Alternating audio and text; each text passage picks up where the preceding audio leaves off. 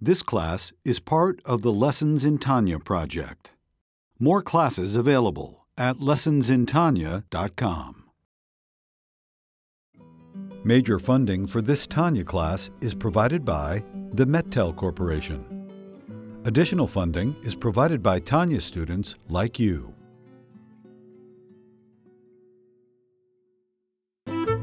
Lessons in Tanya.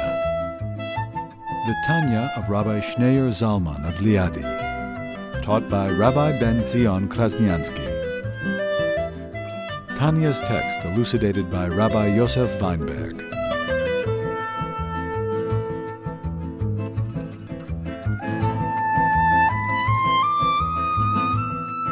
Now we begin letter number 29, page 198.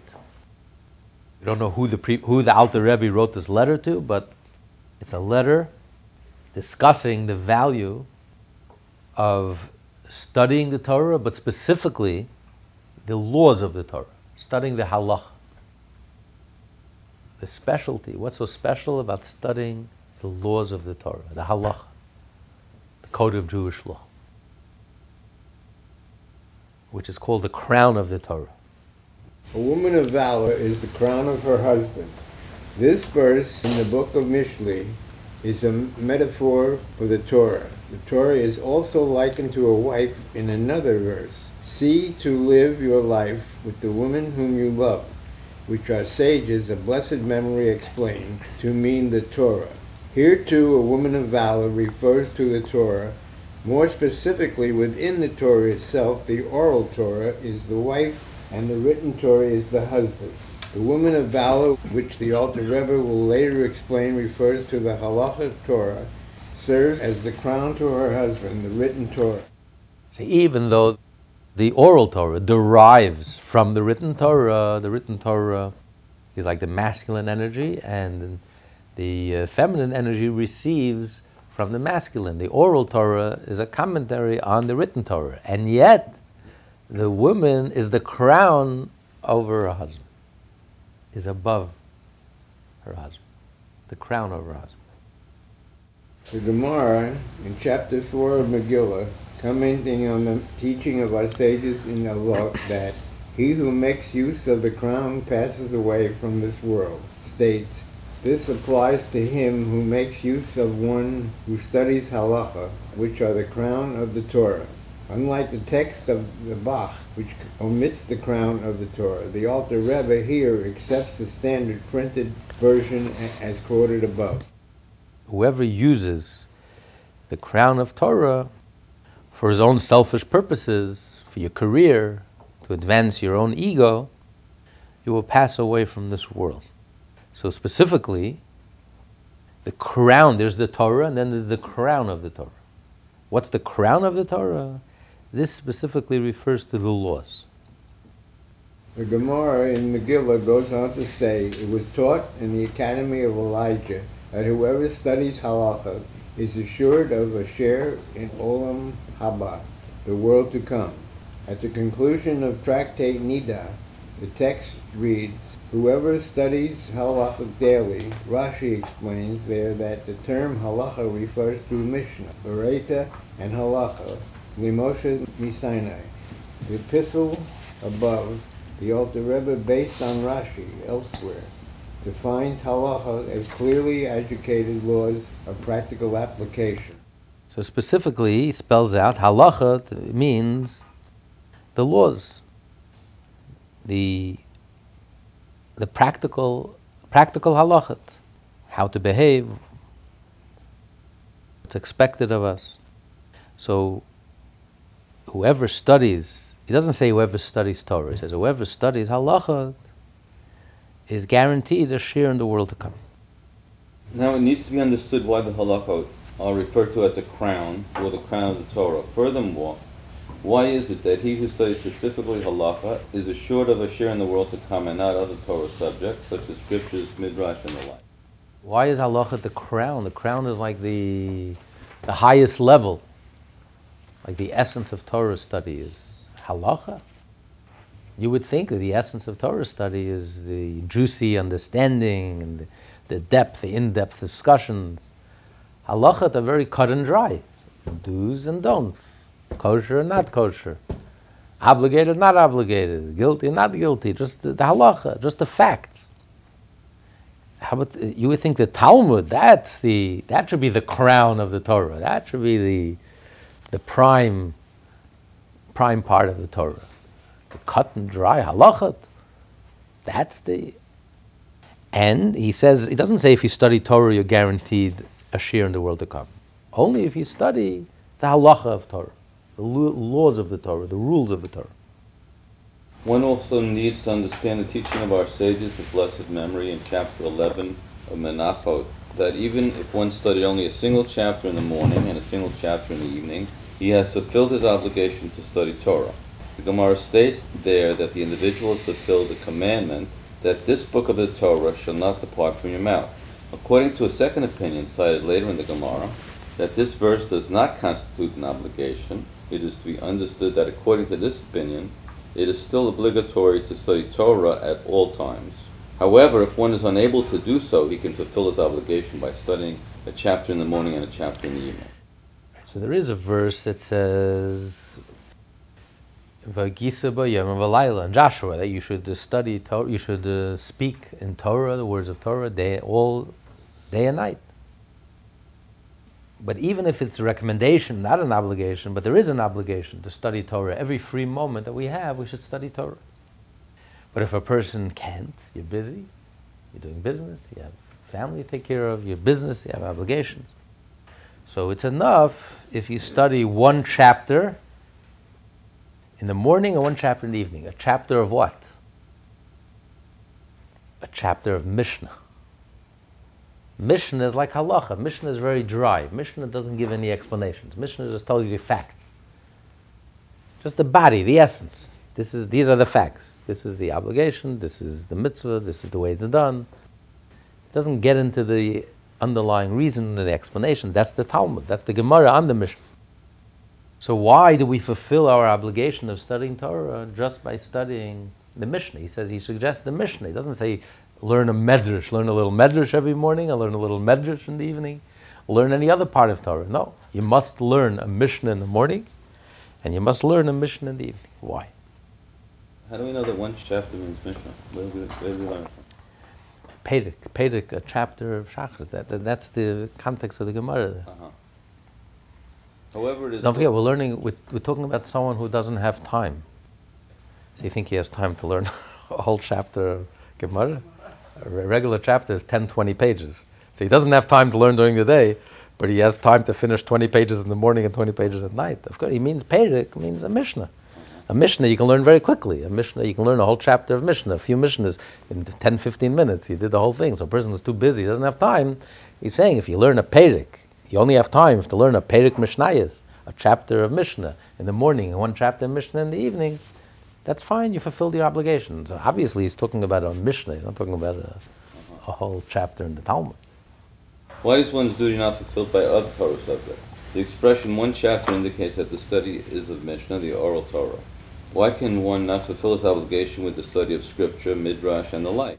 I learn a little Chumash in the morning, a little, a little Tanakh in the evening, and that's fine. He says, no, specifically, it has to be Perek Echad Shachris, a chapter of Mishnah, which is like Halacha, and a Perek Echad Aris. That's the question.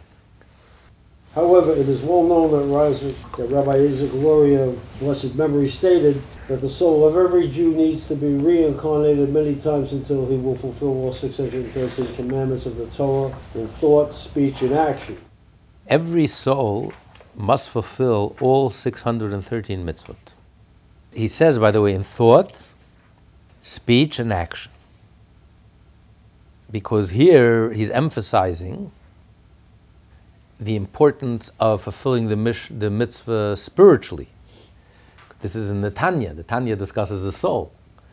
So he says it's not enough that you fulfill the Torah in thought, which is fulfilling the mitzvah spiritually, but you also must fulfill it in action. You have to speak and you have to do, you have to act in the mitzvah in the code of Jewish law, which is a code of law, Alter Rebbe says brings down the same thing, but there he changes the order. There he says an action, speech, and thought. Because in the Code of Jewish Law, first and foremost, primarily, the Code of Jewish Law talks about action. So he says not, not only that you fulfill the 613 mitzvahs in action, indeed, but in addition, you also have to fulfill it in speech and in thought. You have to have the right intent, you have to make the blessing before you do the mitzvah. So the mitzvahs have to engage, every mitzvah has to engage all three thought, speech, and action. He's just reversing the order. It depends where, where, you're, where you're talking about. But a person, a Jew, the soul needs to fulfill all 613 mitzvot, and you need to fulfill it in both in thought, speech, and action. Now, why is that important? Why is it important for every Jewish soul to fulfill all 613? Before we'll discuss how that's even possible. Why is that even necessary? So he explains, continue. This is in order. This is in order to complete the garments of his soul and to correct them, so that no garment will be incomplete. As explained in Tanya chapter 4, the divine soul has three garments thought, speech, and action of the 613 commandments of the Torah. If the performance of one of these commandments is lacking, the soul's garments are incomplete. It is thus necessary for each soul to perform all of the commandments. Okay, so soon he's going to explain why it's so important for the soul to have all the garments, all these 613 garments, and in thought, speech, and action. But he's stating as a fact that the soul must have, must be complete. Now, the question is, it's not possible. It's impossible for one soul to fulfill all 613 mitzvahs. Because A, we're not a Kohen. Many mitzvahs only a Kohen could perform. Many mitzvahs only a high priest could perform, a Kohen Gadol many mitzvot that are not relevant to us. Only some of us are kings. kings is even less. How many kings are there? A handful of kings. What? We don't live in Israel. We don't live in Israel. We don't have the opportunity. But I'm saying, but even even when the Jews were in Israel and they had a temple, you're not a Kohen. You don't. How is it possible for you to fulfill all six hundred? And he says in thought, speech, and action, you got to actually do it. So, one explanation is reincarnation. That your soul, our souls have come back many times. So, one time you come back as an Israelite. So, he's saying that soul has to fulfill all 630 mitzvahs. Maybe you get a few goes at it. You can't do it all in one shot. It's not possible. So, one time your soul is going to come as an Israelite, the next time your soul will come back as a Kohen. So, you'll have the opportunity to do all 613 mitzvot. Okay, that's one way, but still it's not, look at the numbers. How many Kohanim are there? How many priests are there? How many Israelites? There's not enough, there's not enough to go around, even with, with, with the reincarnation. So there's another idea, and that is the concept of Ibur. We already studied this in the Tanya, in the first part of the Tanya, at the end of chapter 14. You can listen to tanyaclass.com, the last lesson on uh, chapter 14 it's called it's like a visitation. You have a, an idea that one soul visits visits another soul. Sometimes you can have the soul of a tzaddik, a very holy, righteous Jew, visiting you. Visiting you meaning he's living with you. You feel, you feel, you sense, you sense elevated. You can't explain it. It's not you. You feel it's not you. There's an elevation. You're just you just are operating now on a, you've been upgraded. You're operating on a different level. Your mind is clear. Your heart is, is on fire. You just, your soul is so crystal clear. You feel that it's foreign to me. It's not me. It's like, it's almost like a visitation that's elevating my soul. It's a visitation. A soul of a tzaddik could park itself in your soul, merge with you, visit your soul, and elevate your soul. How long does a tzaddik come to visit? Sometimes it's a quick visit. it's a short one nighter. Sometimes it could be a few hours. Sometimes it could be for a week, it could be for a month, or it could be for the rest of your life. But you feel, you sense that, you know, you feel it, that like there's another soul in me. In the positive sense, not like a dibuk. A dibuk is something negative comes into your soul and uh, takes over. But here it's like a holiness, a holy, exalted uplifting. It's not me. Where does this come from? I know it's not me. It doesn't come from within me. But, but you know, you, you have a visitation and you're being elevated. So if a person merits, here the Alter Rebbe discusses that if you try to be a tzaddik, soul before it's born is administered an oath. You should be a tzaddik and don't be a rasha. He says, how can you be administered an oath to be a tzaddik if it's not up to me? I can't choose to be a tzaddik. It's not within my power. But he says, yes, you do. It, it is an option. Even if you're a Beinoni, you'll never be a tzaddik, but you can get a visitation of a tzaddik. You can merit, and at least for a few moments, you'll fulfill your oath. You'll be like a tzaddik on the level of a tzaddik. So, so too over here. How, do, how does the soul fulfill all 613 mitzvot? You can have a visitation, or your soul can, can connect with the soul of a Kohen, or you can have a visitation of the soul of a Kohen. So therefore, when he does the mitzvah, it's like your, your soul is also doing the mitzvah. Like a merging of souls. Um, other than that, the math doesn't, doesn't add up. It's not possible, physically possible, for every Jew to fulfill all 613 mitzvahs. Even if he wanted to, it's just not, circumstantially, it's just not possible. He says the exception to all of this is when it comes to the mitzvahs that are connected to the king. The king, you don't have to look for explanations, you don't have to rely on reincarnation, visitations the king is in a different category. The king represents, is the heart of the Jewish people. The king embodies the entire Jewish people. He encompasses, he's like an all encompassing soul that encompasses the whole of the Jewish people. That is the definition of a king. A king is a public figure, it's not an individual. He represents the nation, he represents the whole Jewish people as a whole. He embodies the whole Jewish people. He's the heart of the Jewish people. The heart contains all the blood flows through the heart. Every part of the organ all goes through the heart.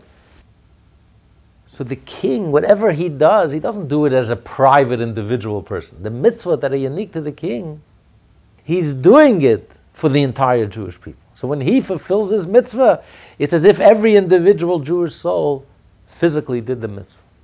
Because he's doing it for each and every one of us. So all the mitzvah that are connected to the king is all accounted for. Those mitzvah, it's as if my soul has done this mitzvah in thought, speech, and action.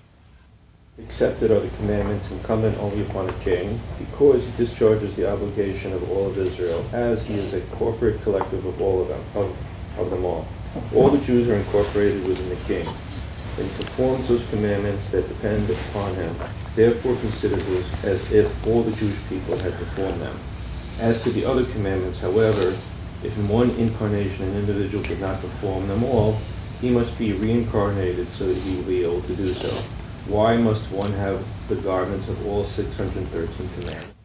It's good to know that we should uh, be careful about doing mitzvahs. It's not worth it to be reincarnated. Uh, finish, uh, finish our mission now don't push it off. Today it's not even an option. We don't even have that option of pushing off the next lifetime. There's no next lifetime. Mashiach is coming now. Everything is coming to a head. This is it. So whatever we got to finish, whatever we got to finish, we got to get done now. The deadline. It's, it's, it's Shabbos comes. It's too late. We're almost Shabbos already. It's, it's, it's, it's Friday late afternoon. We had Sunday. We had Monday. so Sunday you can say, okay, I'll sh- push off my shopping to Monday. Monday pushed off to Tuesday, Wednesday, Thursday, Friday, mornings, afternoon. Now there's no, can't push it off anymore. There's no next lifetime. This is it. Time is now. You want Mashiach? Now. The American prayer for patience. God give me patience and give it to me now. Time is now. Now he's going to explain the reasoning. Why is it important? Why is it so important for the soul to fulfill all 630 mitzvahs? So the Zohar says you have to have all your garments. Why do you have to have all your garments? And if I'm missing a garment, you have to have 613 garments. I mean, even uh, from the Philippines, what was her name? How many pairs of shoes does she have? Melda No, uh, uh, right, uh, Melda, Melda Marcos. 600. 600, 613 shoes? a few thousand, right? Right, so why is it important for us to have so many garments? Continue. The reason is The reason is in order to go up all the 613 aspects and powers of one soul. These 613 organs of the soul must all be clothed in the garments of So he explained in chapter 4, in the first part of the Tanya, that we have 248 limbs, 365 veins. That's why you have 248 positive mitzvot, active mitzvot, and you have 365 prohibitions, don'ts, corresponding to the veins. So each and every part of the organism has to have a garment, must have a garment. These 613 organs of the soul must all be clothed in the garments of the mitzvot, so that not one of them, of these 613 aspects and powers of the soul, will be lacking. So now we know what. Well, why? Why is that so important? An explanation for the indispensability of these garments is given in the Zohar and is understandable by every thinking person. For the nefesh, ruach, neshama, and man are created entities and hence inherently limited, and it is impossible for any created being to attain any appre- apprehension of the blessed creator and former of all, who is infinite. This, of course, is true with the respect of divinity, as it totally transcends all worlds. You can't understand what you don't have. It's not, it's not even possible. Try to explaining to a blind person who's born blind what the color red is. It's impossible. He has no frame of reference. He doesn't know what you're talking about. Talk to a blind person. In Israel, only in Israel, they have the blind museum. Ingenious. Who guides you? A blind person. Someone who's born blind. You walk into a pitch dark, you really exp- experience what it's like to be totally blind. And you, it's in, uh, in Ni- huh? Holon. Amazing. We went there. And they have a deaf museum. We tried making an appointment, but no one could. No, no one answered the phone. We, uh, Uh, no, I hear it's amazing. The deaf museum is also amazing. We went to the museum. Yeah, yeah, the blind museum. We went. Yeah, exactly. It's amazing. You go on a boat ride, you walk across a bridge. There's a restaurant. They give you change. The, the, the all the waiters are blind. It's pitch black. it's, ama- it's an amazing experience. Only a Jew can think of it. So we asked him. He said, I, I can't relate. I don't know what you're talking about. You talk about colors, sight. I have no frame of reference. I, I, I, if you don't have it, you can't relate to it. Could we think outside of the box? Impossible. Imagine a seventh sense. Can you imagine a seventh sense, an eighth sense? We have eyes, we have ears, seeing, hearing. Try to smell, try to imagine, taste, try to imagine, touch. Can you imagine another sense? It's impossible. You can't. Is God limited to five senses? God could have created ten, could have created a hundred, could have created a thousand, could have created a million, a billion. So we are so limited, we are so finite. So the soul, even the soul, which is spiritual, with all its consciousness, higher levels of consciousness, and sublime, and music, and art, and spirituality, and philosophy, and uh, God, infinity, we don't even we don't have it within us. We're not God, so we, there's no way in the world we can grasp God. So no matter how spiritual we are, and how deep we are, and how religious we are, and how intense we are, we have no way to begin to grasp God. So it's impossible, he says. There's no way that we can even get a glimpse of the infinite. So religion doesn't do it. Spirituality doesn't do it. Mysticism doesn't do it. Meditation doesn't do it. So what does it? Says the only thing that can do it is,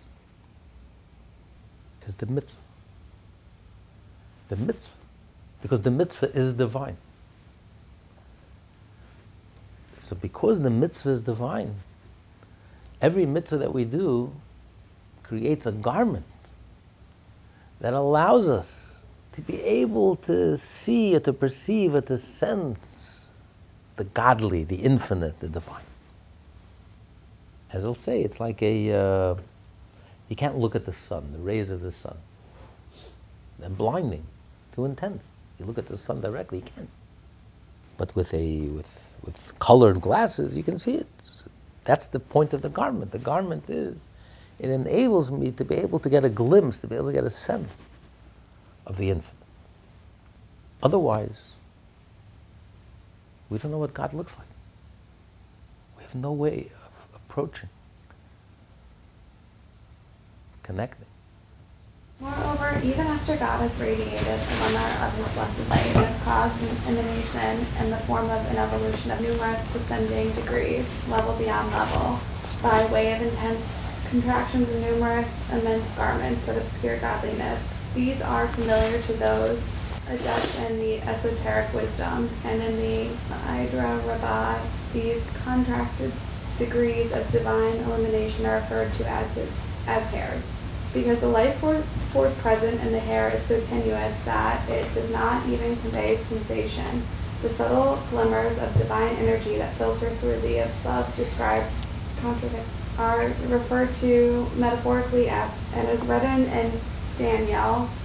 And the hair of his head is like white wool, in which we see that certain degrees of spiritual downflow are referred to by the the Torah speaks in, in, metaphors. When the Torah describes God as the hair and his head is like uh, white wool, what does hair represent? Hair is attached to you. If someone pulls you by the hair, it's going to hurt. But it's not really part of you. It's attached, it comes from you, but it's not really you. You know, the, the one who is uh, bald headed said, God created some heads perfect, and everyone else He covered with hair. But the, but the hair is attached to you, but it's not you. If you cut your finger, it hurts because the finger is you. But if you cut your hair, it's dead. There's no sensation, there's no sensitivity, there's no feeling. But it's attached to you. The roots are coming from you. It has, you know, if you pull your hair, you can even get some blood. There, there is some, there's some life, but it's almost like the smallest, smallest, tiniest, in comparison to the source, it's like a leap, it's like a disconnect. It's, it's, attached, but it's like disconnected. It's like dead, it's not part of you. It comes from you, connected to you, but it's dead. You're alive and it's dead. So it's like a, it's like a leap from you to there. So when we talk about any revelation that we do have, which to us is a brilliant revelation, to God, it's like the here. To God, it's like a radical leap. To get to existence, to get to this revelation, this light, there had to be this radical tzimtzum, this radical contraction, like a leap. How do you get from the infinite to this finite energy? So, for us, it's, it's, it's, it's a brilliant light and it's the beginning of all existence and it's stunning light. But to the source, to Hashem, to the infinite, this light is like here in comparison to the person. It comes from the person, it's attached to the person, but it's dead. There's no connection between the person and the here. It's so radically different. It's like such a leap to get from life to here, the life in the here. It's like there's no comparison. So to get from the infinite to this brilliant illumination, which is the beginning of all consciousness and the beginning of all life, and the divine energy that sustains and creates the whole world, and to us it's all startling and stunning and it's overwhelming, and to Hashem, it's like here, it's completely insignificant. It's nothing. It's the tiniest part, not only the tiniest part of Hashem, not the tiniest part of Hashem. It's, it's, like, it's like a radical leap to get from Hashem, from the infinite light, to get to, to the life energy that sustains and creates us. But even this light, that he refers to as God's here, even this light still comes from the infinite. So this light is too overwhelming for us. We can't, we can't look, we can't see this, see this light, we can't absorb this light. It's too intense for us.